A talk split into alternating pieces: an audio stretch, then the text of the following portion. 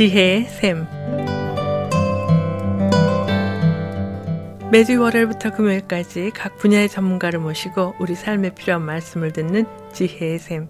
이 시간에는 동북아 교육문화협력재단 나회계 이우영 목사님께서 말씀해 주시겠습니다.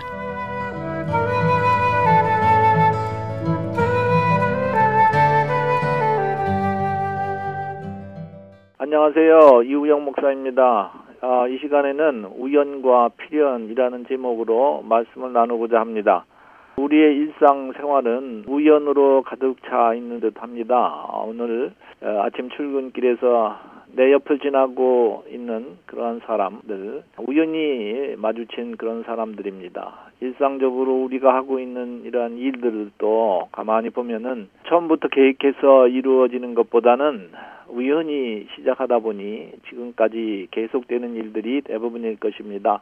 처음부터 계획하고 시작한 일보다는 우연히 어, 이런 사람도 만나고 저런 사람도 만나고 그렇게 일을 하다 보면 일들이 겹치면서 지금까지 왔다고 이렇게 생각하는 것이 이제 솔직한 우리의 심정인데요. 계획해서 그대로 이루어진 일들은 그리 많지가 않다고 생각합니다. 아, 미국에 사는 교민들도 자기 나름대로는 무슨 계획을 가지고 미국에 이민 와서 산다고 하시겠지만은 따지고 보면 어떻게 옛날 옛적부터 한국에서 태어난 뒤에 또 이제 미국으로 이민 가겠다고 어, 계획 세웠던 사람은 없을 것입니다.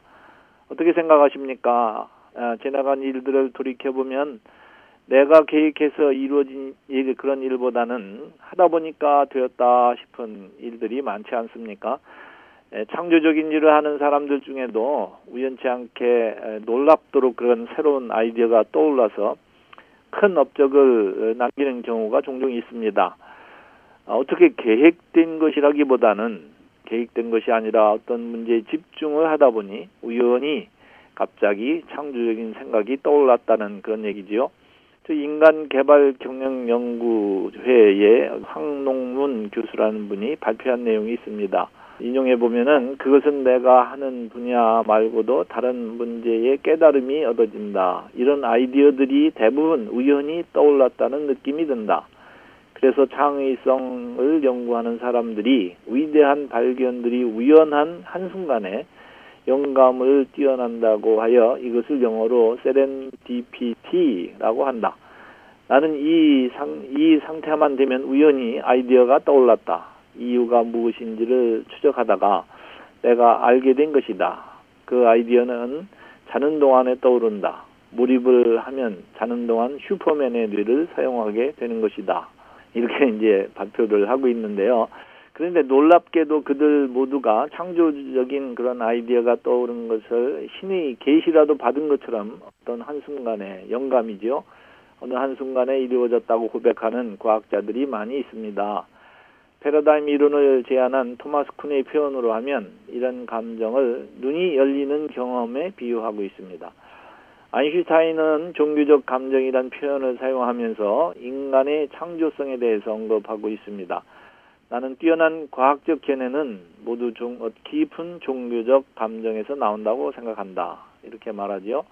종교적인 감정은 필연성과는 거리가 있는 표현입니다.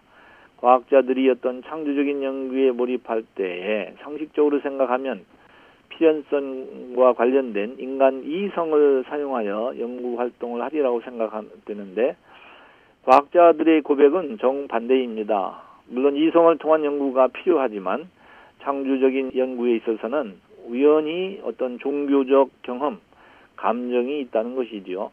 이런 경험이 우연히 일어난다는 것입니다. 그렇다면 현대 시대에 가장 큰 영향력을 미친 아인슈타인의 상대성 이론도 우연히 발견된 물리학 이론이 될 것입니다. 뉴턴이 발견한 중력의 이론도 뉴턴이 사과나무 밑에서 묵상하다가 우연히 떠오른 물리학 이론이 될 것입니다. 인간의 눈으로 보고 우리의 경험으로 돌이켜 보건대 이 세상에서 일어나는 일들이 다 우연히 일어나는 일이라고 생각합니다. 우연히 이 세상에 태어나서 우연한 일로 죽어서 이 세상을 떠나는 것이 인생이라는 생각이 깔려 있습니다.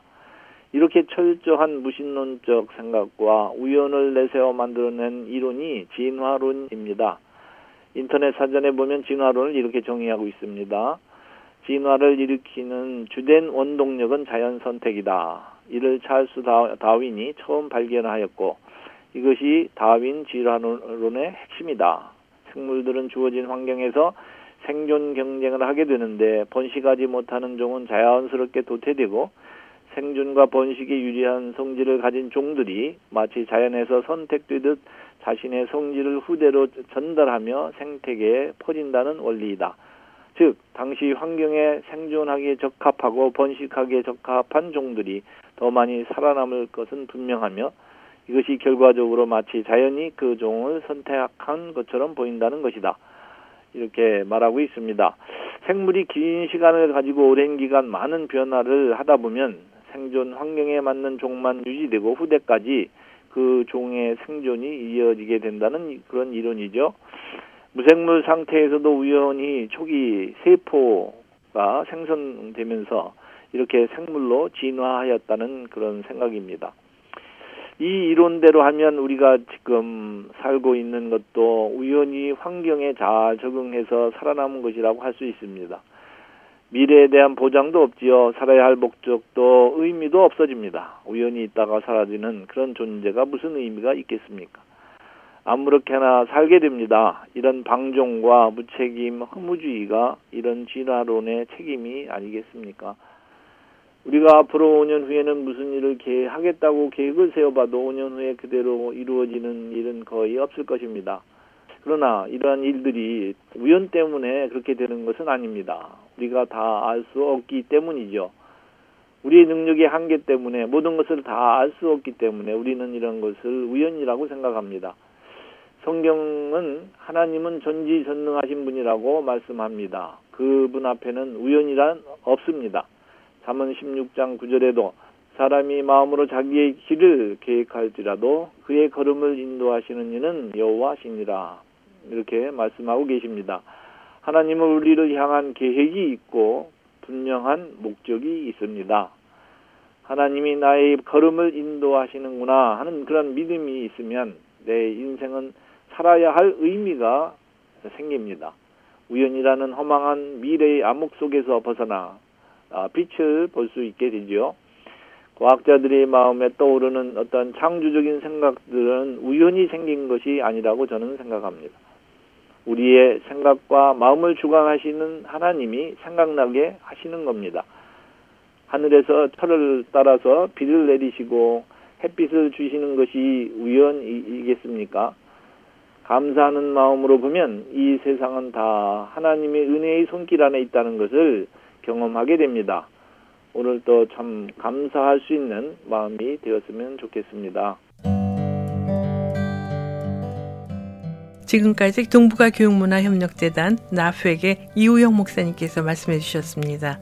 지혜의 샘 오늘 들으신 내용은 극동방송 뮤지지사 홈페이지 usk.febc.net usk.febc.net에서 다시 들으실 수가 있습니다.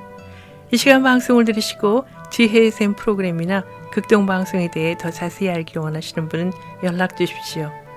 전화와 지역번호 562-448-1782 지역번호 562-448-1782로 연락 주시거나 극동방송 뮤지사 이메일 주소 koreadept@febc.net koreadept@febc.net으로 문의하시면 자세히 안내해 드리겠습니다. 아름다운 음악과 기쁜 소식을 전하는 극동방송에서 보내드린 지혜의 샘 오늘 순서를 마치겠습니다.